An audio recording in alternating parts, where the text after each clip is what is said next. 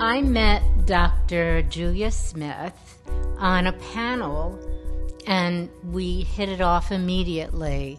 Our walls certainly are quite different, but we really just had a fantastic connection. And I thought everything she said was so brilliant, and I really wanted to share what she had to say with as many people as possible.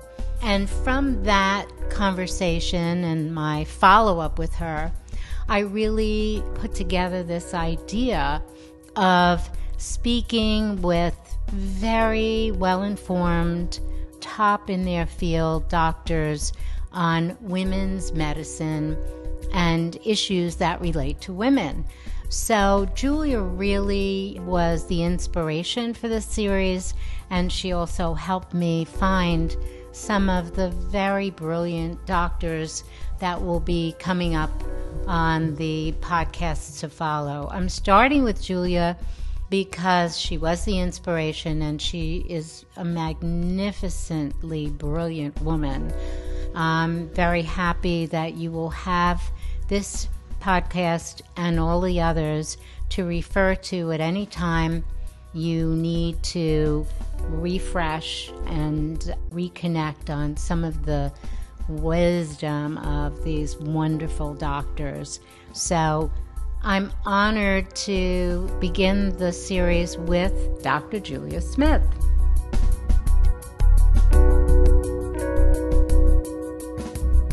Julia, thank you. My pleasure. If you could give everyone um, a little background on what you do, where you do it, how you do it, and then I can start asking the questions around that. Okay.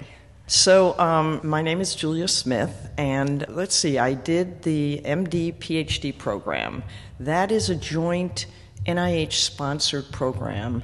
In fact, I was the first woman in the program nationally. That dates me. it's a long time ago.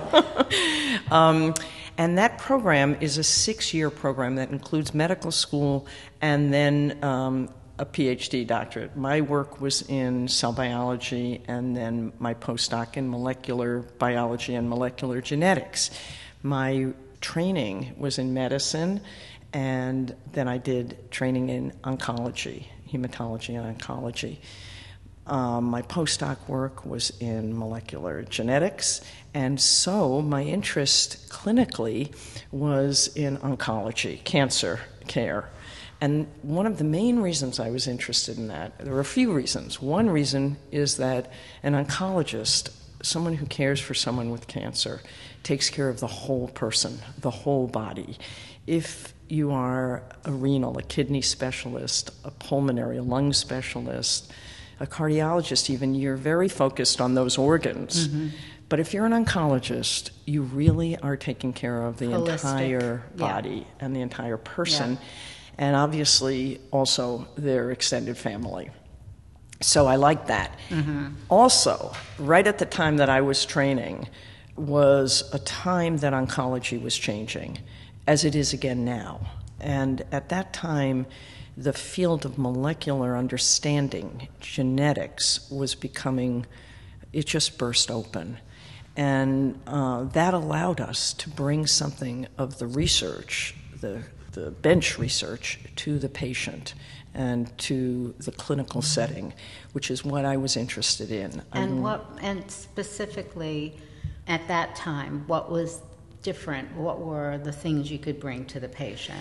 Well, the thing that really changed the whole field of cancer genetics, which is what um, you know I specialize in, was that in the mid '90s, a woman named Mary-Claire King cloned the BRCA genes, the BRCA1 and 2 genes. And the Those are the Angelina Jolie genes. Right, right. The BRCA genes are genes that you're, everyone's born with a BRCA gene, and certain mutations in those genes, certain changes in those genes, you wouldn't know you have them because they're just formed in the embryo and you're born with them. But those changes confer i- significantly increased lifetime risk of certain cancers. And that was an amazing, amazing sort of uh, eye opener for the country, for the world, and for the medical community because nobody believed that there was any possibility that there could be a genetic basis to cancer. You're born with, yeah. So, uh, d- does this test happen automatically when you get a checkup, or is it a specific test you have to ask for? Right. It doesn't happen automatically. It is very important that people become aware because now it's not just the BRCA genes. Since that time, we opened the Bellevue Clinic, a free clinic to help women who might be at risk in the late 90s once these genes were cloned. Right. And since that time, we've opened a major center at the NYU Cancer Institute that, I, that I'm the clinical director of, and we see all patients, men and women, because in large number of genes since the BRCA genes have been discovered Really? and confer risk. And it's very important for people to know exactly what you're saying even though I spent a lot of time lecturing around the country, around the city, I go all the time to give grand rounds and tumor board. Doctors are very busy and they're very focused on what they know they have to do. Right. This is a new field, relatively, and many are aware now, but they don't have it rolled into a seamless way of sort of translating it to patient Mm-hmm. care. So you are right. The people out there, you have to look. The individual We has have to look. ask. Ask. And so, what do we ask for? What do we specifically ask for? And which doctor do we ask to do it? Do we have Right. to ask an oncologist? Do we have to? I mean, I don't necessarily want to see an oncologist if I'm Right. not feeling like cancer I need to deal, but I want to know. So, can anybody do that? Anyone can actually send the test. Don't use those um, sort of commercial tests. That you get on Amazon? Right. Don't use those. Okay. Um, there may be the 23andMe may have some uh, decent accuracy for the BRCA, yeah. but not for any of the other Yeah. genes, Oh. and not always for the all the BRCA mutations either. Yeah. So you're throwing your money away, and it's not reliable. Okay. Which doctor can you go to? Any doctor can send the test, but there aren't that many doctors who are really familiar with how to do it.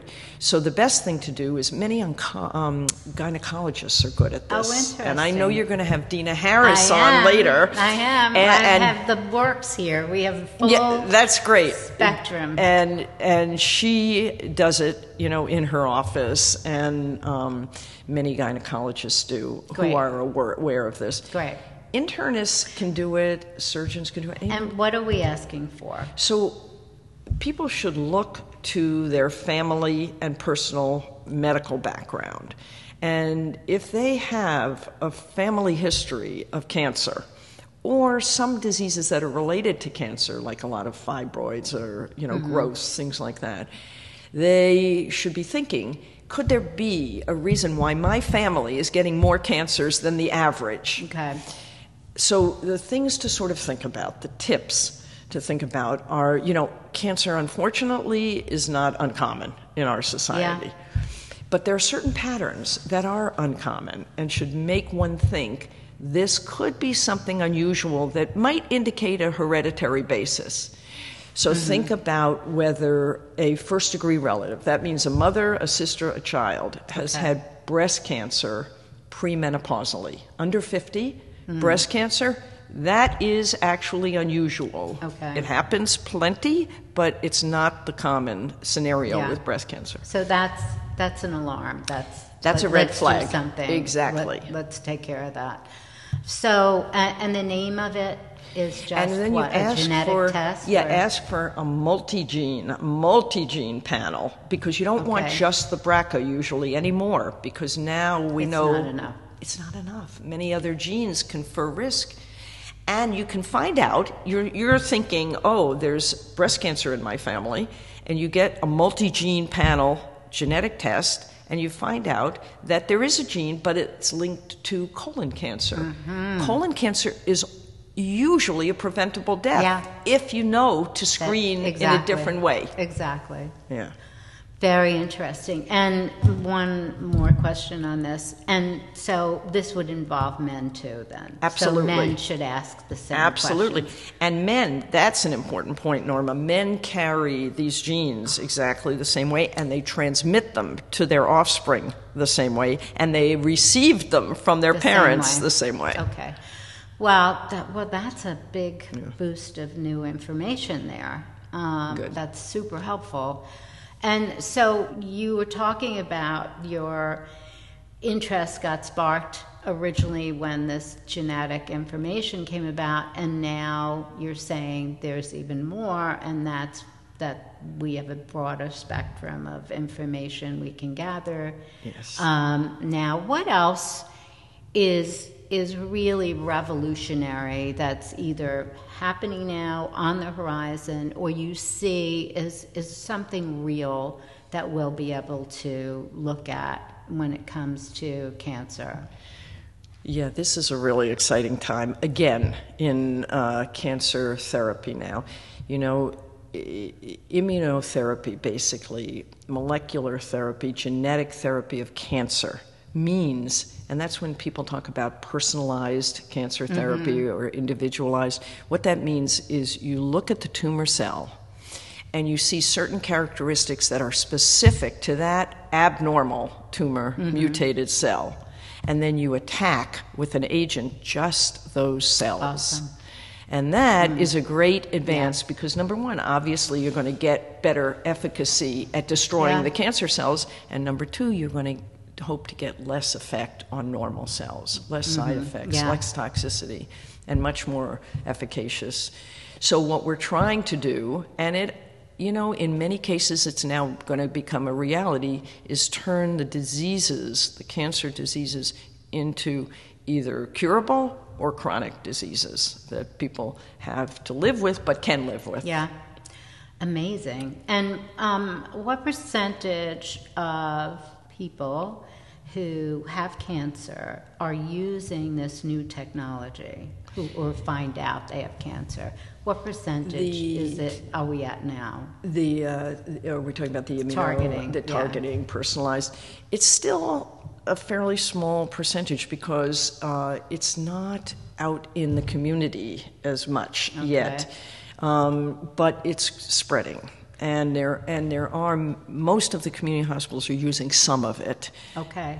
Absolutely. So I think uh, within the next few years, certainly five years, it will be In standard. the population. Absolutely. Unbelievable. That is really great news. Yeah, it's great. One of the um, exciting things about my curiosity is I've gotten involved with some AI projects, and I had a tutorial in uh, Abu Dhabi. Um, about AI, and um, I said, I know a little, but I don't know, you know, what AI can do. And when they did the portion on medicine and AI, uh, my uh, first on everything my head was spinning it was like oh my god this is unbelievable how much do you realistically think ai is going to how much of a part is ai going to play hmm. in everything you do going forward especially in medicine it seems like the perfect partner Right. I think it is. I think, you know, I think the possibilities are not even defined yet. You know, it's Yeah. enormous. And I think that it will bring the, the community of the world together mm-hmm. into a very sort of concentrated ball where everything will be able to be managed much more seamlessly. I think mm-hmm. just like we've seen with the instigation of electronic medical records, which is, you know, the sort of the small the small calf of the Right. AI. Oh, there are going to be problems. There are going to be uh, complications in instituting it. It's Yeah. going to be, you know, but I think it has enormous potential. Oh, yeah. Enormous. I mean, it's just it, it it is just sort of like dream big dreams. Yeah. And that really is is in that place, and Yes. it's fantastic. You and I were on a panel together, and we fell in love. Yeah, absolutely. and uh, too unlikely fall in love, but Yeah, we fell in love. Plus, we're we're in the same generation, so That's we we sure. have we think a lot uh, the same. Um, and one of the things we talked about was um, hormones, and um, and you were just so brilliant at this event that I just want to be sure we can cover some of what Sure. we What talked about. So we were we were talking about. Um, breast cancer and ovarian cancer. And we were talking about who, you know, who are the likely candidates? Why do, why, how do you get breast cancer? How do you get ovarian? What is it? How does that come about? And you talked about the um, periods and when you're pregnant, you're, you have Right. like a little hold time. And I, I thought that was really, it was so clear and, and Oh, very good. easy to understand. I- And I think we all kind of get that, but I don't think most women truly understand how hormones play such an important role in the life of a woman from puberty to postmenopause. And I'd love to cover some of that with you and everyone, by the way. Um, so tell us a little bit about the hormonal experience for women and how it interacts with what you do. Right. So, you know, so as you say, hormones are, you know, they're unbelievably important. And for women, there are these major times in our lives that there are really sort of tsunamis. And one is puberty, and another is menopause. And a sort of earthquakes are pregnancies. I you know? love the the words that I'm going to use them forever because I've been using my very but those are perfect tsunamis and earthquakes. Yes. Okay. So, what happens is that until puberty, there are hormones floating around in everyone's body. But for girls, until puberty, the ovaries have not started pumping out hormones. All of a sudden, at puberty, the factory turns on, and this enormous rush of hormones is pumped into the system. And that's why all these parents go crazy when their children hit puberty. And we went crazy. And we went crazy I too. was, Uh, I was out of control. I remember it well. I can believe that. I was out of control. it must have been fun. so there you are, you know, and all of a sudden, whoosh, this uh, enormous um, just torrent of hormones is pumped in. It's those hormones are for women, for girls and females, that is predominantly estrogen related hormones. Estrogen drives breast cancer.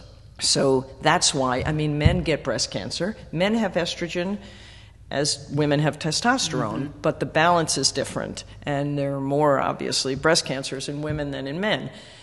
So estrogen drives breast cancer. The longer the breast tissue, which, by the way, starts to proliferate and starts to grow at puberty, the longer that tissue is exposed to circulating hormones, the estrogens and the progesterone cycling through every month, the more at risk the tissue is for abnormal behavior, for oh, becoming abnormal. Okay, so pause. Pause. That hmm. was a big statement that I guarantee you most of the people listening to this have heard for the first time. and the idea that at puberty, estrogen starts flowing, our breasts are growing, every time we menstruate, estrogen's flowing through, including through our breasts, and this is when we're vulnerable. Right. Unbelievable. And, and in general, proliferating tissue, growing tissue, is more sort of uh, at risk for damage than tissue that's just staying quiet. So that leads me to ask if a woman, some of these are going to be vanity questions, so you'll have to deal with, you have to deal with what, Well, what you have here. You look so good that I think I'll take your advice.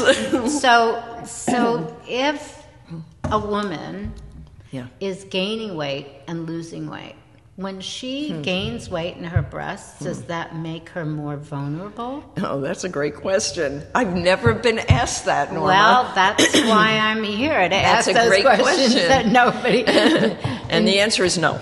Not in terms of, Okay. well, I shouldn't say it's an absolute no. It's no in terms of do you have more risk the larger your breasts are? well, that's if they're not. growing, uh, um, But it's not no in terms of the proliferation Mm. and the fat. that's what I mean. That's, a what I very mean. important point that you're bringing up. That's my question. So if you're gaining weight and losing weight and gaining weight, which a lot of people do, I know if I gain weight, um, my breasts are the first. Right. Like I, Right. not even my face, which I would be happy for, but my breasts, and I and I have no idea why, and maybe at this point in my life they are for a certain reason, and I always wonder um, when I get my breasts checked, is this am I more vulnerable when my breasts are fuller? Yeah, that's a fascinating question, actually. I mean, I'm thinking about it as you're asking it.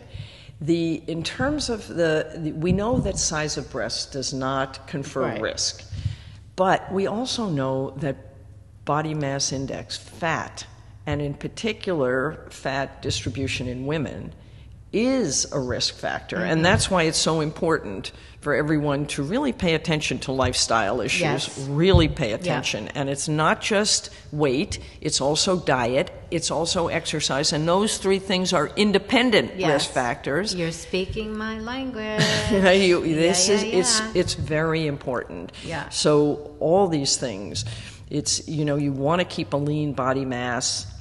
The more fat cells you have on your body, the more, you are at risk. Yeah.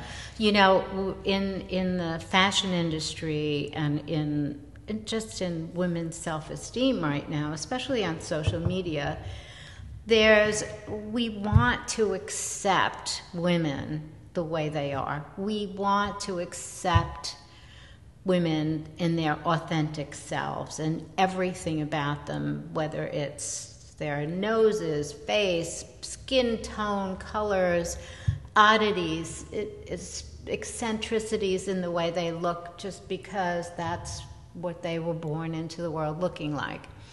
And one of my concerns is I also believe that everybody's body type is their body type, and trying to be something else is so bad for your head. But where I'm concerned is that fine line where women who have fuller bodies or thicker bodies are celebrated. I'm concerned to be careful not to celebrate poor health because there is no substitution for health. Right. And we can't just be tolerant and accepting of everyone if they're not eating properly, if they're not moving, and if Right. their body mass is so built on fat Right. and it makes them vulnerable. What- That's I'm the key. Yeah, so I am so happy to have a professional, a very respected professional, make this statement so that the idea of a healthy lifestyle becomes more important, as important as self expression, but Absolutely. more important than just accepting poor health as, as an okay option. It's not okay. It's It's not. not okay, and it's not, and it is fixable. I mean, you know, it, yes, I agree with you. Uh, we should accept uh, the way people are, are different and celebrate that even. yes. But everyone should be striving for good health, and and being different does not mean being you know out of control or or slovenly. It means trying to take care of yourself. Mm-hmm. Yeah. And having a different body type, you may have more muscle, you may have more of a different distribution. Exactly. But that's fine. Yeah. But you still want that to be, you want the fat to be turned into muscle. And you want to make sure that you're, you don't have to be thin, but you have Right. to have a body mass index that's healthy.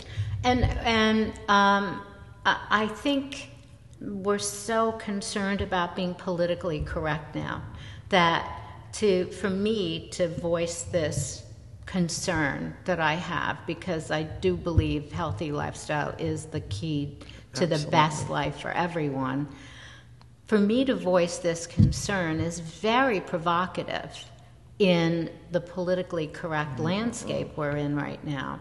And I'm hmm. for sure saying I find appreciation in small breasts, big hips, big breasts, small hips, all, all of it. It's great.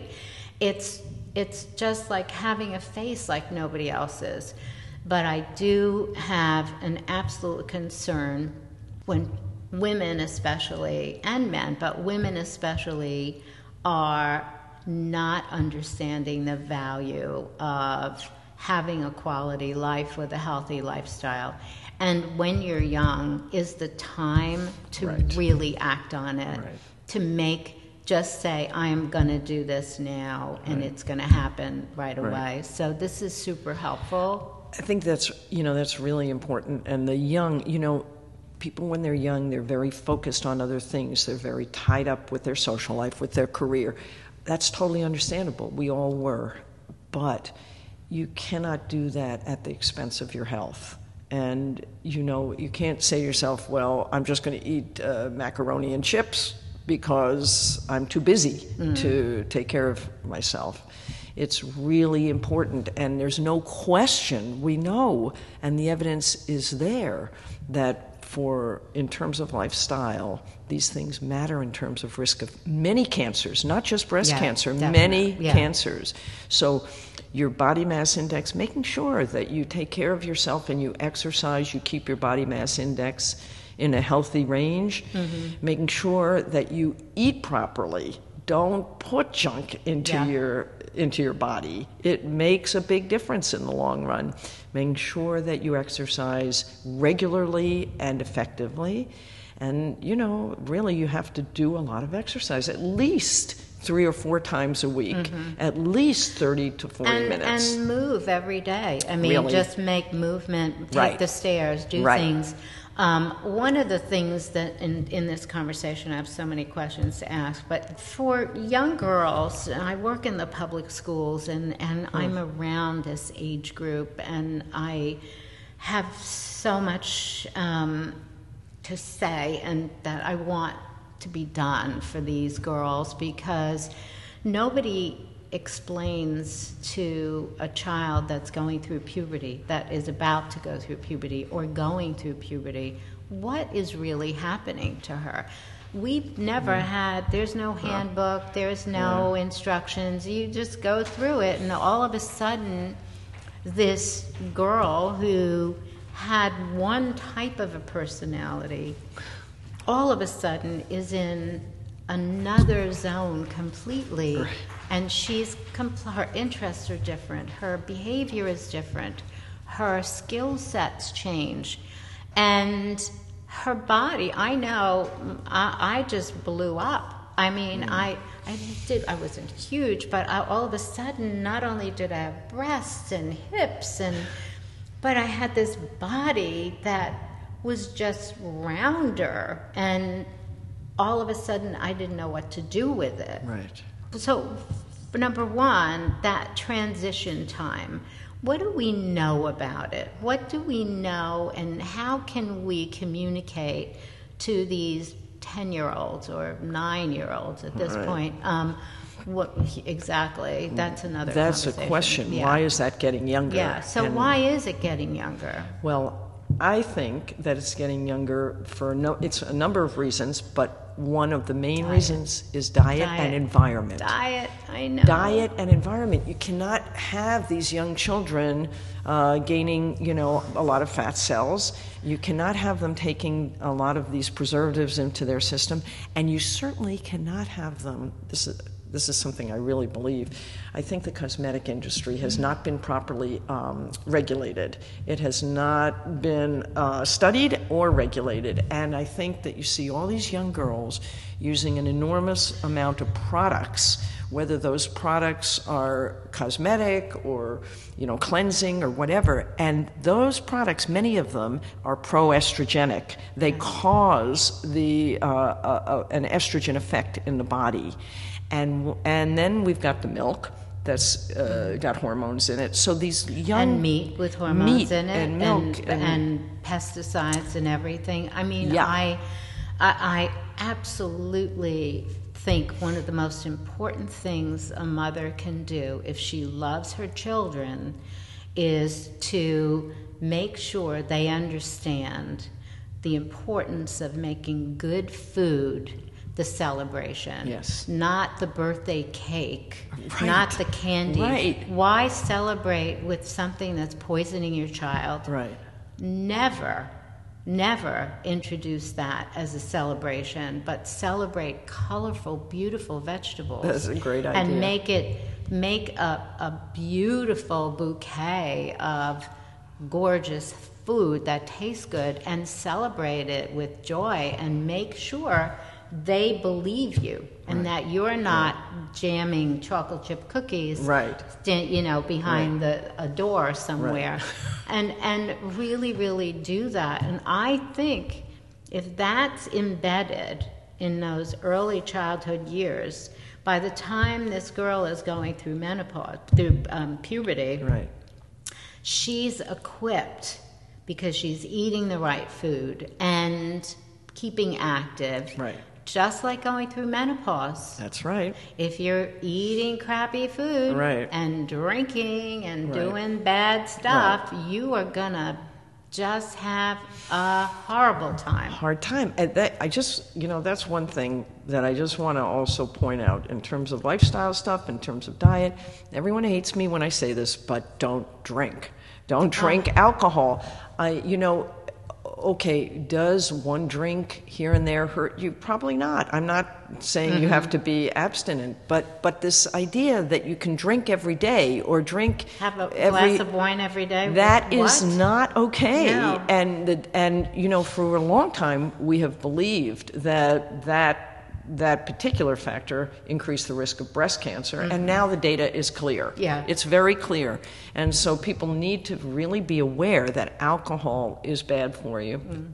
Obviously, everyone knows cigarettes are bad for you. You should never smoke. That's the, that's a given. But I but I, alcohol too. Yeah. So the smoking is still, um, still in the culture for late teens and twenties. I still see people smoking in that age group. People I know that I would like to just strangle, but I breathe and say, please, just please think about this. But I think. Um, And the e-cigarettes. e-cigarettes. We can't even. It's just alcohol. For me, is is very interesting because I don't drink. I never. I ne- I've never felt comfortable with alcohol, and one of the things um, early on, I started to identify when I would eat certain things, I wouldn't feel good and I wouldn't feel good over a period of time. I was I've been very connected to that it, as a young girl. Yeah, that's interesting. And so I and my father was so happy that he could afford steak for us to have steak, but not steak every once in a while, every day. We're proud. We can have steak every day. Hmm. And the pain of sitting at the dinner table for me hmm. was just something I couldn't tolerate. I would have to go lie down because my stomach hurt so much when I ate the meat. And finally, I was able to like find my way around that. And so I stopped eating meat, not because I was saving cows or animals. I just was a city girl and I'd never seen animals anyway, but I just didn't feel good.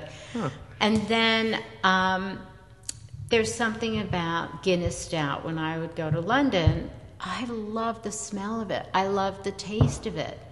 But two inches down on a glass, I would start sneezing and coughing with an allergic reaction. And I would sometimes I would take it. And I, oh, I'm okay. I, this is so delicious, thick, and it has such a great taste.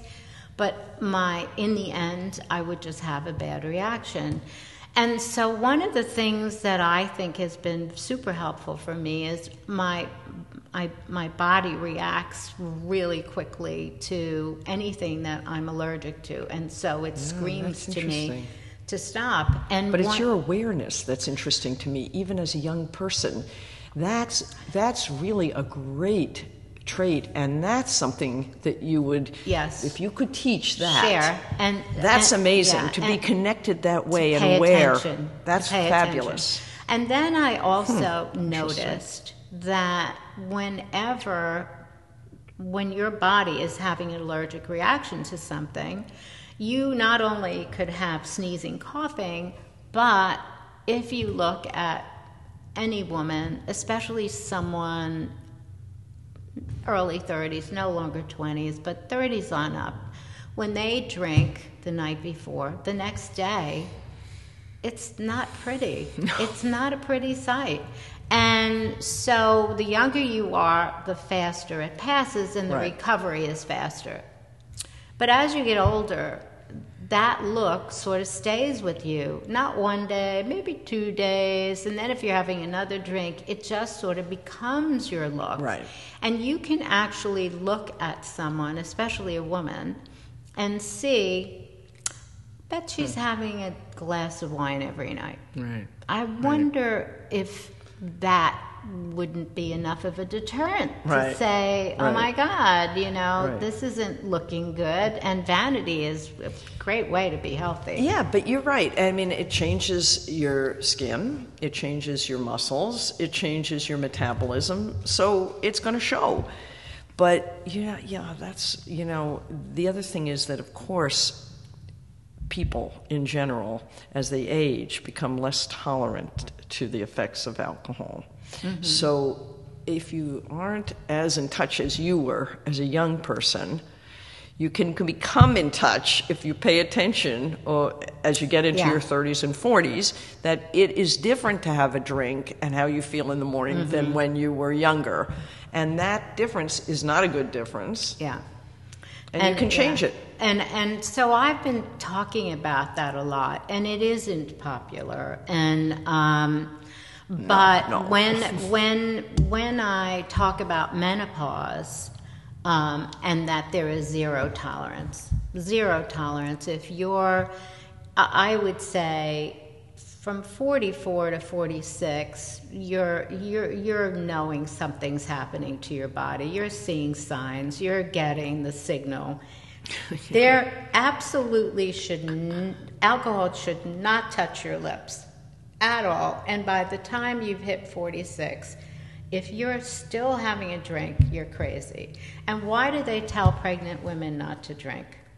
right. What so? Right. It, Right. what else do we need to know Right. that alcohol is not necessarily what used to be socially acceptable and okay? So, which leads me to CBD and all of these things. Does this, ha- when we talk about cancer and we talk about how the, sometimes the pain of hmm. cancer and how people go through it, and, hmm. and right now, there isn't enough technology to make sure everybody gets it zapped and they don't get side effects. So, how how is CBD or any of these these drugs used as Right. as sort of a support, or is it a valid use of the Right. product? Well, I think you know there's there is the sort of medical use of marijuana and its products, and then there's the emotional and recreational use. So, from a medical point of view, there's no question that for certain chemotherapy agents, marijuana, and I'm talking about smoking marijuana and THC in the meta, in the smoking can help with nausea and vomiting that can be chemotherapy induced. Right. Taking the because that beca- was you know everybody saw that was true. The FDA, the government decided to approve pills that had THC, tetrahydrocannabinol, uh, for people taking chemotherapy. Right. That doesn't work. Really? doesn't work. Really? And so you have to tell your patients who are having those symptoms to try smoking marijuana, not to take the, the doctor prescribed pills. Oh my. God. Because that doesn't help. So it has its role, for sure. I mean, here again, I have to say I'm a little bit out of step with culture Yeah. and the current politically acceptable. I, for instance, and I talk to my kids about this all the time, I don't really think it's a great idea to just totally legalize marijuana. Hmm. I mean, it, it's just not, you know, you don't want to be walking down the street and have everybody, you know, sort of having the effects of marijuana bumping into you, driving cars, Uber drivers. Uber you. drivers, construction Yeah. workers. So I actually think that I don't. I do think it should be decriminalized. I don't think it should be, you know, somebody. But there should be jail sentences. But I don't think that you should be able to just walk down the street, you know, smoking or drinking. Hmm. Yeah. We can't walk down the street drinking. So you know, it's so there are there are places where these things have a real role. CBD has not been worked out very well, and I think that has a mm. long way to go in terms of where we should use it and how And regulate it. and regulation. and no I don't think the idea is just to not regulate things and let people sort of, you know, because society will suffer mm. and people will have problems. Yeah. So, I I, kind I I call it the numbing of America. yeah. I Yeah. think I think we are numbing um, our population. I almost feel like it's a science fiction film, and some foreign country wants to take us down. And by doing That's not that, so far-fetched. And by doing by infiltrating these huge business opportunities based on these numbing drugs. There's a chance if people think they can make a lot of money that a lot of people will jump on it. Therefore, a lot of people will find it available. So, where I get my tea on the counter are brownies with CBD. There's no regulation on them. And I keep thinking they're little brownies. They're as cute as anything, Right. just like the gummies. Cute. Right, I, I right. got a gift of gummies. I thought, well, it's a good thing I don't eat sugar because I would eat that whole box. And I didn't know there was CBD oh, in it. Oh. And I was like, and it wasn't. It was. It was actually marijuana. It was. Oh, the, the, that's so and in and when you consume it, it's even more. I thought, what if a ten-year-old girl comes in and sees the brownies and gets four of them?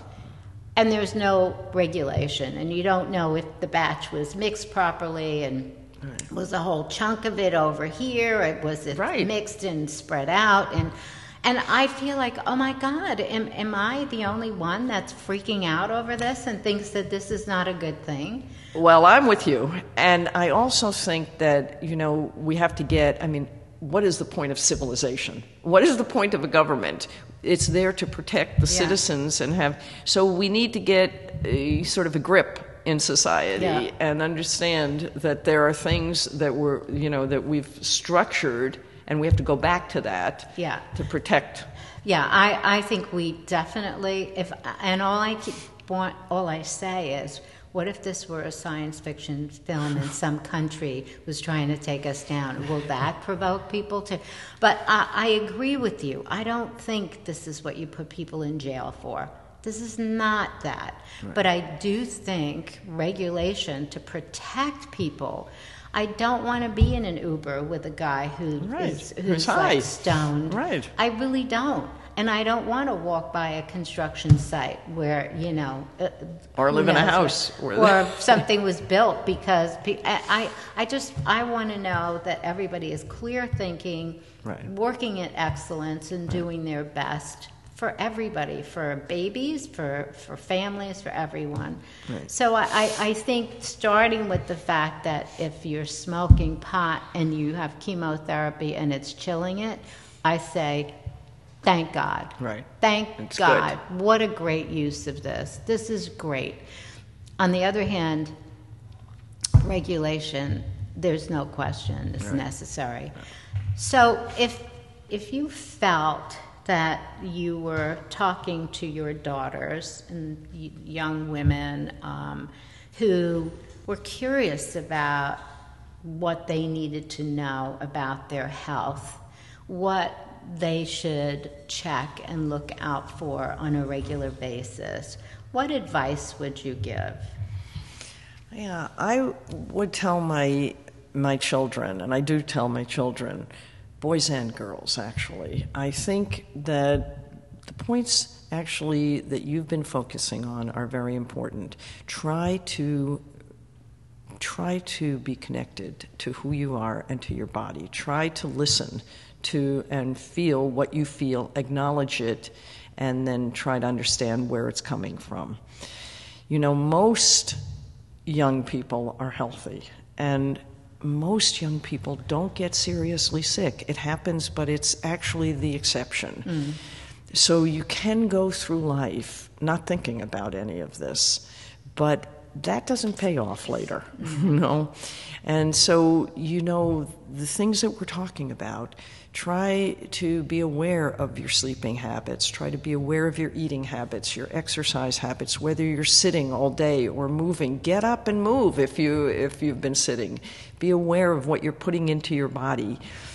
If you start to have symptoms, you know, do not just go on the internet and Google Right. Google. I get right. I get calls from my kids' friends all the time. Oh my God. I Google. I had this symptom, so I Googled it. Do I have this? Right. Do I have that? You know, you Yeah. probably do not have those Mm-hmm. things, but you know, have a doctor and a checkup regularly Mm-hmm. because that doctor is someone you can bounce all these things off. And you know, go talk to them about any of these concerns. Have people, older people who you trust, who you can ask Mm. questions and confide in. I don't think that young people should focus too much. I think, especially for this particular young generation, they've grown up in a time of great uncertainty in the world. And I think that one thing I see all around me in practice with young men and young women is anxiety. I think it's a huge problem for this generation. And I think it does not help to focus on do I have this and do I and every symptom. What you want to focus is on the good and the ease of living, and you have that for most young people.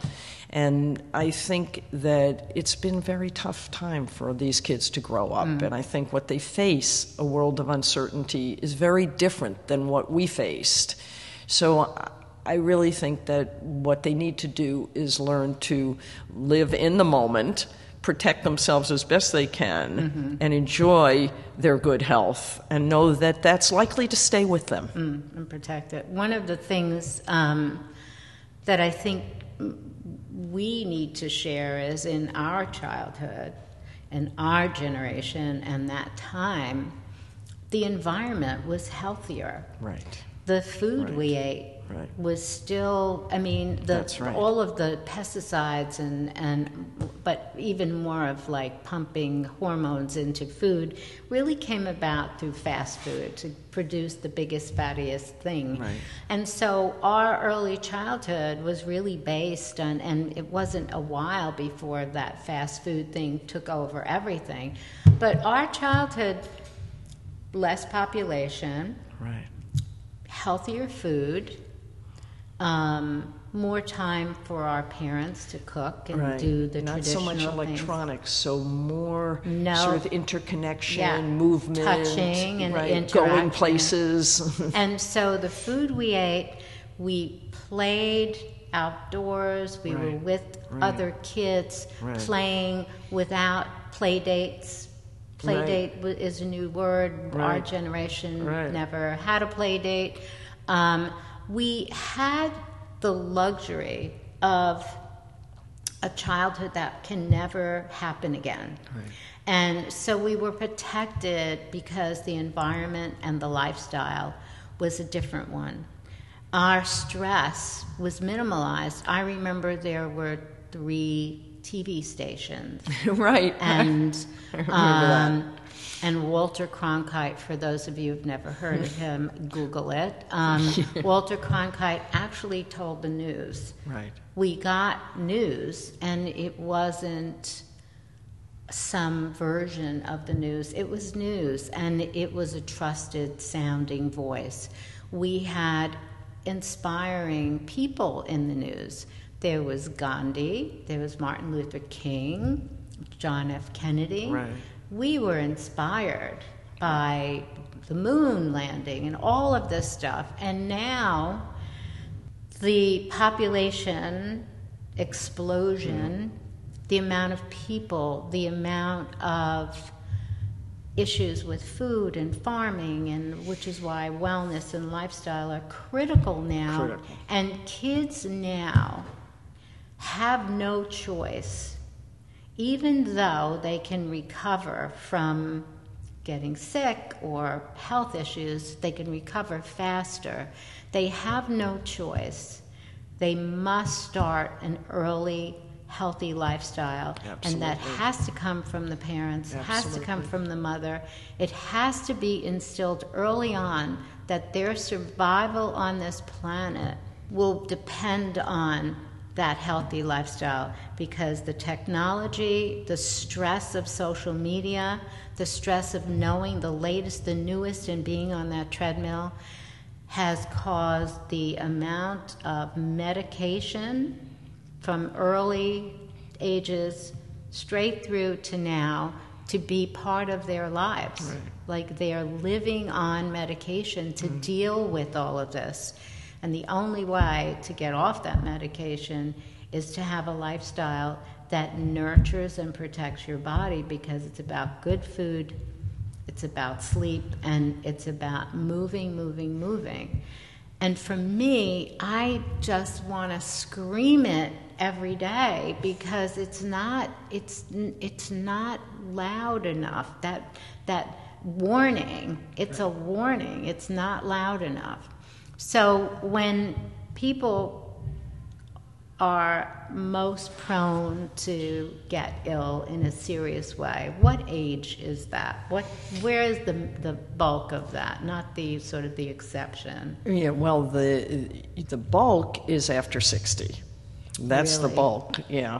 Now, on the other hand, if one survives those high risk decades, 60s, uh, mid 50s to early 70s, mid 70s, then you've passed the biggest stress test in life. Really? Yes. Really? And then you are likely to have quite a long, healthy life. Mm.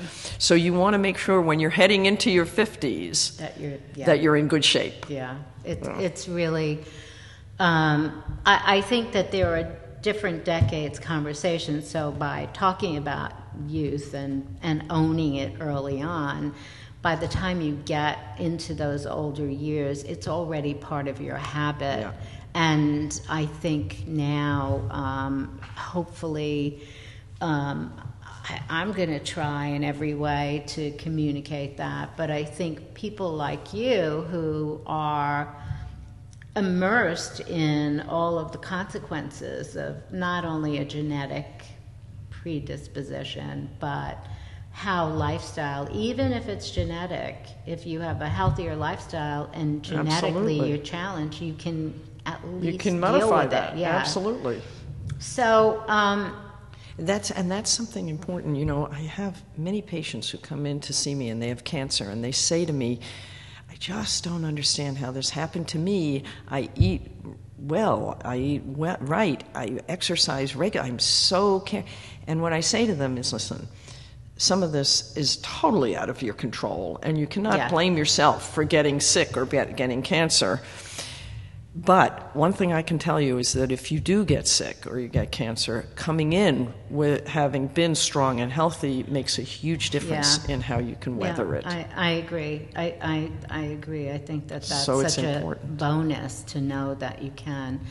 Some of the um, issues about cancer, uh, obviously, when people are ill, they feel bad about being less than themselves and and um, and, and it's it's really such a challenging time. And Um, one of the things I think is so important is that when people aren't well, it's really a time for us to touch them and to be close to them and to hug them and we don't touch each other anymore. Mm-hmm. and and i you know i do this thing where i take people's hands and i look in their eyes and i say when was the last time somebody took your hand? Yeah. well for the most part we have this in our hands. So we we have our mobile devices and we don't touch. But i think when somebody is going through cancer, especially, or any of those challenging times where your body's ravaged and with all kinds of treatments or whatever else you need to do, or breast reconstruction, all of that. To have someone touch you when you've had your breasts removed and you need reconstruction, just to touch, to give someone a facial, to hold their hand, yes. to do yes. something, I think is the most generous act of kindness you can possibly do for a friend, for your mother, for an aunt, for whoever it is. And you can't buy flowers prettier right. than doing that. You can't buy a gift. But it takes so much from us to do that because illness is scary because we don't want to catch it. We don't want to get the oh, I don't want to get that. Right. I don't want to get too close too or whatever close. it is. and in fact, I think the generosity of spirit of kindness is just the healthy the healthiest thing you can give yourself, but also to do that for another person.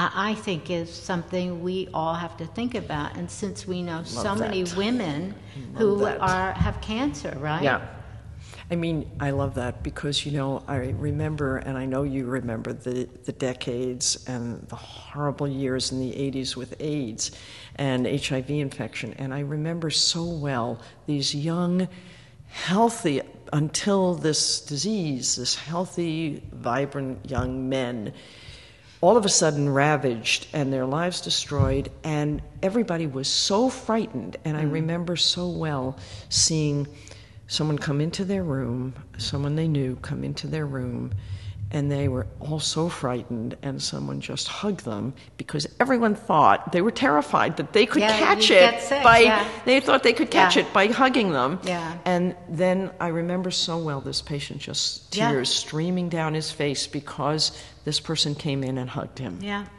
It's it's really. I I, I remember really that important. too, but that's our generation. Yeah. I remember that too, and I remember, um, I remember hugging friends, and I didn't know if I would catch it or not. I didn't know. I didn't really know. None of us knew, but I just knew that I wasn't going to see my friend anymore.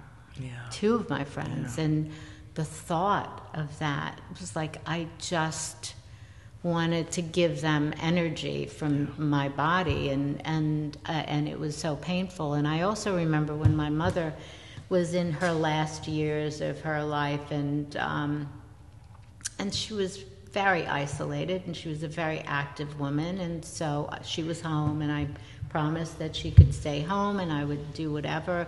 And I would visit her and give her facials and massage her hand and brush her hair. And I could see on her face that that was really all she needed. Yeah. That's what Absolutely. she needed that. And to underestimate that. So I think more and more now, and I've been talking about it more and more because now with these mobile devices in our hand, we have disconnected emotionally and spiritually from each other, and we communicate our emotion through texts, through emails, through and that's social inadequate. media. Totally it's, inadequate. It's dangerous, right? Because we can be sympathetic, but we can be evil too right. in the same right. stroke of the the the, the emoji. Yes, and um, so I think for cancer, especially there's so much that we can do as friends and as oh, yes. um, family, um, and and not be afraid that you're going to catch it because it's not contagious. no, but it's it's spiritually contagious. Right. Right, but but you're right. You're right. It's people know at this point. They used to think that you know, and and even not that long ago. Well, if it's caused by a virus, because some cancers are caused by virus. And so, what? Uh, tell me about that. But well, some cancers are caused. I mean, the most sort of obvious example is cervical cancer for women, and HPV, human Yes. papilloma virus. Yeah, yeah. And that is a sexually transmitted virus. Uh, you know, during intercourse in the semen, this the virus is transmitted to, Mm-hmm. and it infects the cervical cells, the cells of the cervix, and then over time you can develop cancer of the cervix. Mm-hmm. It's a virally transmitted. You cannot catch that from a hug. You cannot. Mm. Right. Ha- but but there are viruses that cause can- cancer. Epstein-Barr virus can cause lymphoma. There are viruses, yeah, that can we know can cause cancer. But uh, um, those are, I mean, and H, um, HIV, but these are not any of the, and so it was thought before anything was known about cancer transmission, maybe you could catch it just by touching someone. Mm-hmm. And so the cancer patients were ostracized and isolated. And then it was clear that you couldn't ca- mm-hmm. in general, but then it became known that viruses did cause some cancers. And so, well, maybe if there's a virus that causes that cancer, if I get too close, that virus could Right. somehow infect me. Right. That's not the way it works. So, in terms of the medical, physical, you don't have to worry. It's cancer is not in any way contagious. Yeah. But your point, this issue of, and I think it happens not just with cancer, but anyone who's sick, mm. anyone who's ill. People are afraid to be around them. They're afraid that somehow their world will be infected Mm-hmm. by illness. Mm-hmm. And that is actually a counterproductive for not just for the person who has the illness, but it's counterproductive for the person who's afraid of it mm-hmm. because it's an irrational fear that they are then feeding into and allowing to fester Yeah. and grow. That will cause them to be depressed Yeah, and anxious. Yeah, it, it's it's so true. Early on, when we were talking about um, the predisposition to having um, a, a a gene or something, tell me a little bit about fibroids and that because I Uterine I, I- fibroids yeah, I of the come uterus. from a family of fibroids and, and thick breasts and all of that. So I'm like really on it and Fibrocystic and- breasts? Yeah, yeah. And so I'm always checking my breasts a hundred million times, especially in this age range. I'm there like Good. every Good. every six months and doing the sonar, radar, whatever it is you do. Um, but I, I don't think people know enough about why certain people have fibroids and what that, uh, what like how, how does that happen? What what is a fibroid and what what's the information around that? Yeah, so fibroids, uh, which can occur in many spots in the body, fibroids are abnormal collections of cells that are not cancerous. They are benign. Most, for the vast majority of fibroids, are totally benign. And it's just a collection of cells that have changed from the normal cell and they cause this lump usually somewhere. So it can be in the uterus. Fibroids in the uterus can be a problem because the fibroid is not going to um, cause cancer or anything for the most part, but the uterus is a big muscle. And every time you get your period, that muscle has to contract to stop the bleeding. And if there's something in the way, a Yeah. lump in the way, it can't contract as well, so you can keep bleeding because the muscle can't mm-hmm. contract as well. Well, you can get fibroadenomas, little fibroids in the breast as well, and that's the fibrous tissue, the connective tissue, not the ducts Right. that produce milk, uh, but the tissue that connects and holds all those ducts together in the breast can form a little lump, and that is a fibroadenoma or a thickening of that tissue, of that fibrous tissue, fibrocystic breast. That is not cancer. It does not cause cancer. It's troubling to a lot of women because on breast self exam, it can be hard Forget to, it. yeah, you don't know what I, you're feeling. I, I just surrender. I got to go get my breast Yeah. checked because Yeah. I was like, oh my God. I remember, have all these I, lumps. I was like, did, when you check your breasts, yeah, I, I have a, and then I finally, they said, look, you know, you can check your breasts, but don't have a nervous breakdown every Right. time you do it. Right. Um, but I, and, and I always, and I'm I'm saying this for people who are experiencing fibroids. It's it. There's a big population of women who have this experience. and, Absolutely. um, so I remember um, the first discovery of fibroids was, oh, you have a little strawberry, and then it turned into an orange, and it was like they keep going through the fruit family, and it's like it's a cantaloupe, no, it's a watermelon, and and so they keep growing and changing, and then you get sort of updates on the garden and what's happening with the fruit variety.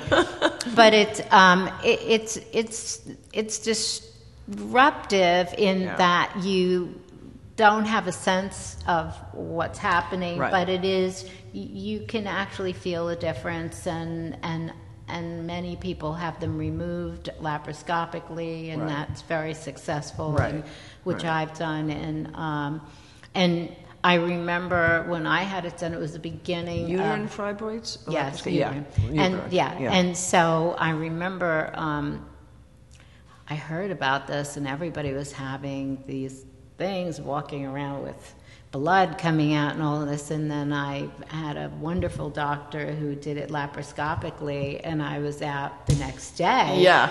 and I thought, whoa, that's better. So obviously, so much has Right. improved in in making your life comfortable Right. and less stressful.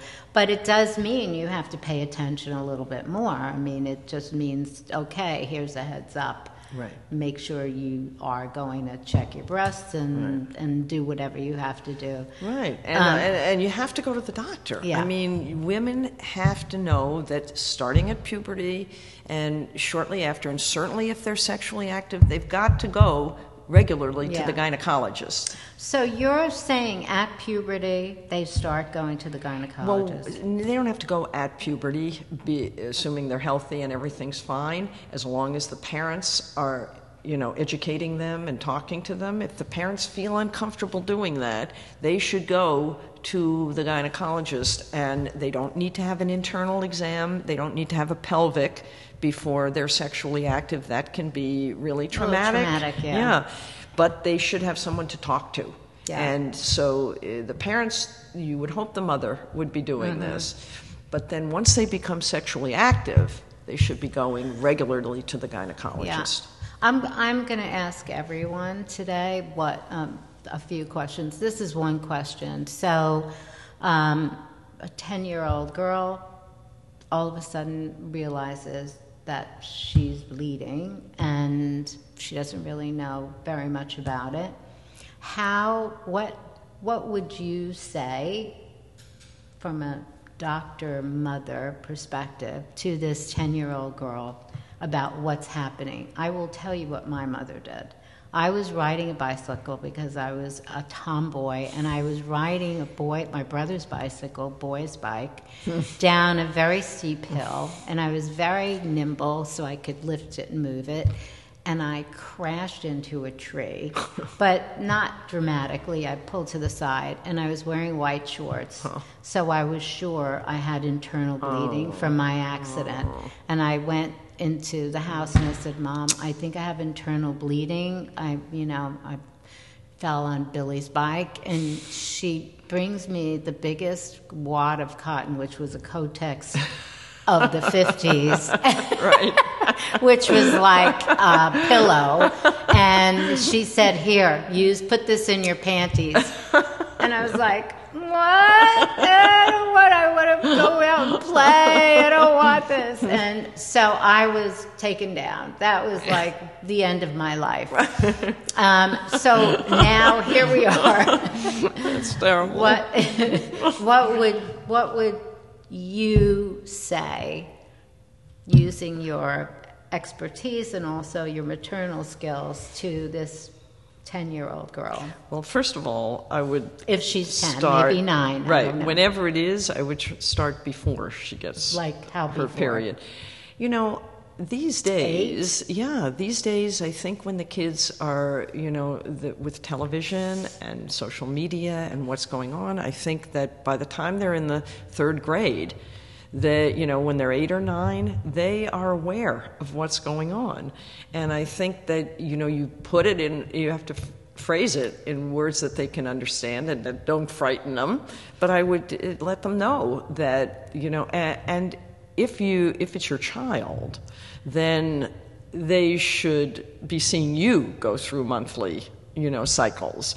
And I would let them see that. I would let them know it's a Ah, natural interesting. it's a natural process and I would let them know that that is a, you know, a healthy and happy process because that is how the species reproduces itself and that's how they were born. And that is, you know, ultimately what will happen to them so that they when if they if they want to have children, they will be able to have children. But in any case, it will be a healthy life cycle for them. And I, you know, I remember talking to my, I mean, they make fun of, my kids make fun of me now because I remember sort of always talking to them. They said, Mom, you always talked about the cycle of life, the cycle of life. But, but I think that is really, a, a, you know, something that's good to appreciate at a young age that, because you don't know at a young age that there is this kind of, not just this whole what's in front of you, but that that will end and then will repeat uh, for others. And I think that's a healthy thing to know. So I would just put it in terms of the cycle of life, personally. So, um, so for me, and, and, uh, But I would explain specifically Yeah. to the girls what's going to happen, and I would have them prepared, and I would say, you know, you just come tell me when this happens, and you know, we'll take care of Yeah. this, and we'll make sure. You, yeah, so you know. that there is a, a prep time. Yeah, so Um, they're not shocked when they run into a tree. But the but the but the other part of it is, and I see it. You know, I, and I work with public schools, and and I. What do you do with public schools? Well, I am a public school, a high school. I'm, I'm a public school student that I graduated from public schools in New York, and um, many years ago, I was asked to come back to the high school I went to, which the high school, Washington Irving High School oh, Washington Irving. was survival Whoa. of the fittest Yeah. high school. Whoa. Even when I went, and it was all girls then. Oh, Um, Oh, and Washington so Irving was all girls. at one point, I didn't know and that. it was very tough, and Yeah. it always was tough. Yeah. And they actually just shut it recently and created secondary, smaller schools. Hmm. But the um, so I, Wow. you know, I've gone back in many iterations and doing different things with students in the schools, but the um, the girls in high school in public schools um,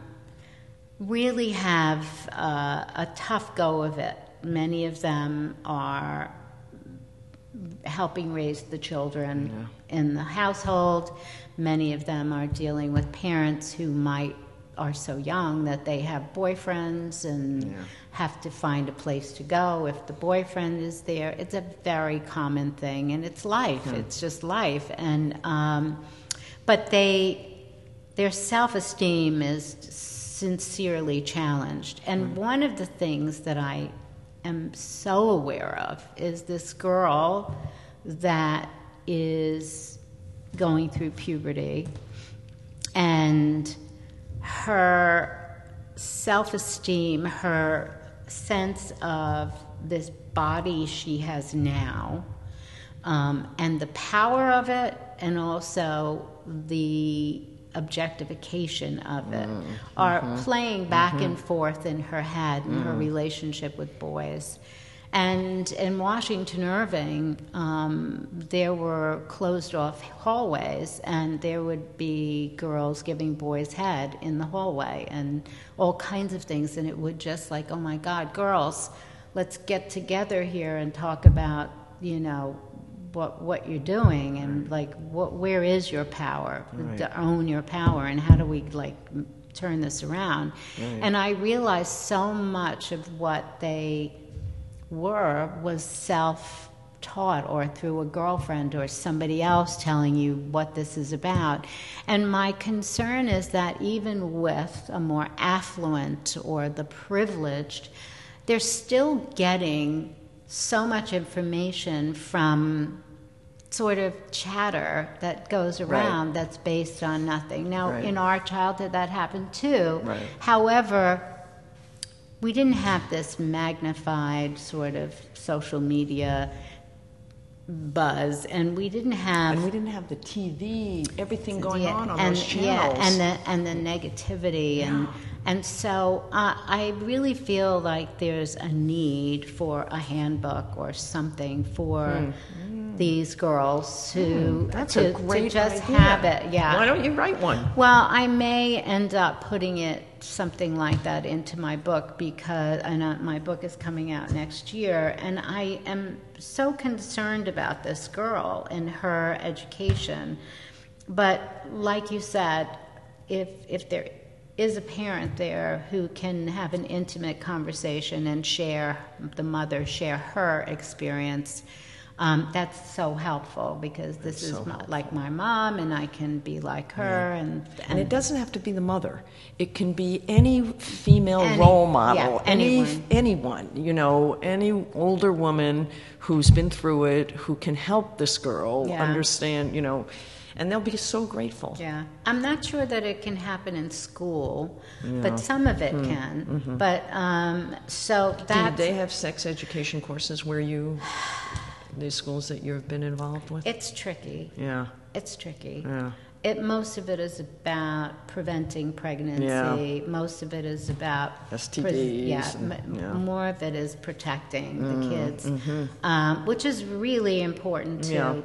But um, but that does focus on you know the side that's kind of frightening and negative, yeah, right? So, uh, so it's, whole assuming that it's okay to Right. be active and, um, which you know is, you Right. know, then everything goes off into Right. some weird conversation, and not everybody agrees, and I don't know, but so um, when a woman is facing the the information that she has cancer, so because of my breasts, I always have to go back a hundred times Right. to have my breast check, and sometimes, well, we think you might have, and and I Yeah.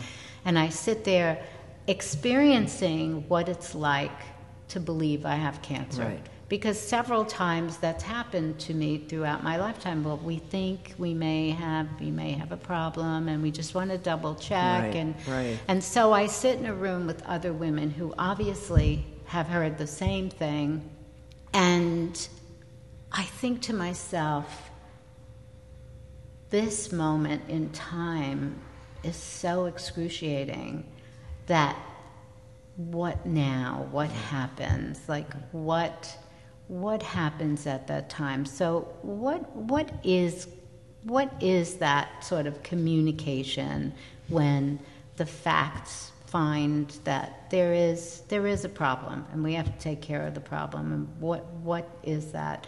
That that moment to me in my experiences of thinking well I have cancer and I have to deal with this where I really believed it from the information. What what can you share about that? Not only in the way the woman finds out about it but then how she should, like what can she spiritually put in her head about Right. the the that situation Right, right. I, you know, it's it's it's just a time. It's a terrifying moment, and it's also surreal because because you know nobody is equipped emotionally to handle that information. Nobody has a blueprint of what they should be doing or how they can manage it. So it throws you at once into fear and terror. And at the same time, it throws you into a, world where a, a, a sphere where you just can't quite comprehend what's going on, and you don't have a way to master that, and you don't know what to do. And on top of that, you have no expertise in the area, so you can't make your own judgment. And so you lose control. You're now not in control of the decisions. Some doctor is telling you what to do, and you have to, you know, go along with that, and you don't. You, that's not how we usually handle our lives. We mm-hmm. try to stay, make decisions that, and Right. have control.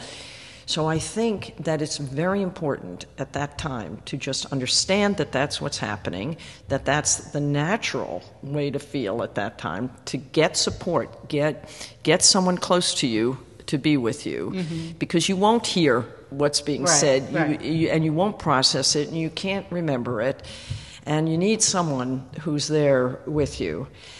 And I think from the doctor's point of view, the most important thing is to give the information, but make it clear that there is someone in control and that that person who's now the patient does not have to be in control right now because things are going to be okay and they are going to be taken care of. And somebody knows what they're doing and how to do it, and it will be a horrible, horrible day, but you will get through it. And in most cases now, thankfully, with breast cancer, you will survive it. Yeah, yeah. So you know, um, I know that most people can can tell you, and I can say too. Sometimes the people you love the most act like the biggest idiots when you have the that's right. most dilemma. They don't know what to do. They're awkward. They're saying stupid things, and they're irritating the shit out of you, right? and so sometimes you really don't want those people around you. Even though I have to say I have wonderful people around me, I still think they're all capable of acting like jerks if you really need them for something. And so I remember when I was having my fibroid issues, one of the best things the doctor, great guy, did for me was he said, I have two patients who have gone through what you're going to go through. And I'm going to ask them if it's okay if you speak with them. Right. And he, they did, and then I did that for people Right. too. And they were so comforting. They told me what I was going to go through. I was able to call them. They then called me to mm-hmm. see if I was okay. And I thought, this is the best thing. Yes. This is the best thing. My cuckoo relatives, people around me were acting cuckoo and, and but I knew I could contact those two women Yeah. and say it's like when you do you get a pain when like and like Right. yeah it'll go away Right. that and so that was so great and i feel that cancer has just hit so many people that there has to be sort of a network like this There and are. i'm sure there are There are, and there are very good ones. And that's, I think you're right, because those are the people who know what you're feeling and, And- who can yeah. answer your questions. And the people who may love you but are not going through it or have never been through and it, they and don't. they're having panic attacks They- on their right. own, And they don't know what you're talking no, about and either, they're just being in terms of stupid. They're Right. just doing st- like stop doing that. no, I don't want chocolate. No, like just no. You know, you just want them to be quiet Right. and like not stress you out and having and it's great that they're there and they love Yeah. you and they're acting like idiots, Yeah. but I think the most important thing really is to, to talk to people Yeah. who have that firsthand experience so you can say, you know, I don't know, this is like, I, what about Absolutely. this reconstruction? Yeah. Like, what do you think about it? Is it, how does it feel? Does it change? You Yes, it's just show them. Yeah. What is it? You know, does this look all right to you? Yeah. And I think, but I think that that comes after that first initial. Yeah. You know, and that's when you find people who have been through this Yeah. experience and you talk to them, and there are a lot of Yeah. very and, good ways to find them. And do doctors recommend them? Oh, absolutely. They do. Absolutely. So it's that. So Yeah, eh, I think most doctors who deal with cancer, that's something we we routinely, you know, advise people to do and talk to them about and give them Great. the resources. Great. You know, eh, this is when we when early years when the BRCA gene was discovered, nobody knew what to do. If you, we knew how to find it because the genetics had been worked out in the technology, but we didn't know what to do to uh, prevent cancer and whether what we were doing was actually preventing cancer. And then we started to understand that, yes, we had ways to prevent it and we could do things. So I remember uh, this was about 15 years ago.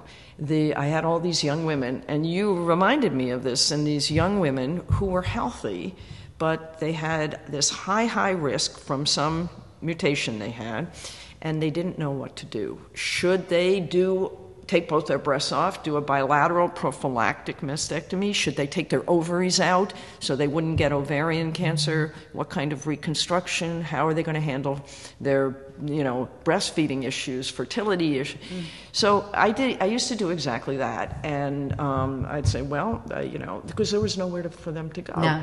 There was nowhere for them to go. So I'd say, look, I'm going to talk to these other young women see if you can talk to them. And then yeah. they would get together in my office, actually. Oh, that's great. And I said I'd have them come to an appointment on the same day. Awesome. And then we started a BRCA support group. Mm-hmm. It's only for young women who are of reproductive age. Really? Because there was one.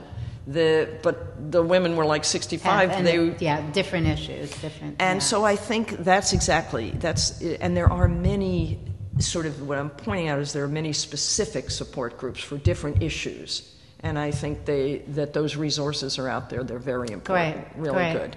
good well, I'm getting all of these signals that our time is up, and you and I could speak forever, and hopefully we, we can meet again and do um, some more. Thank you so much, Julia. Well, I thank really you, Norma. I really let's hold I, hands. let's hold hands. I really enjoyed it.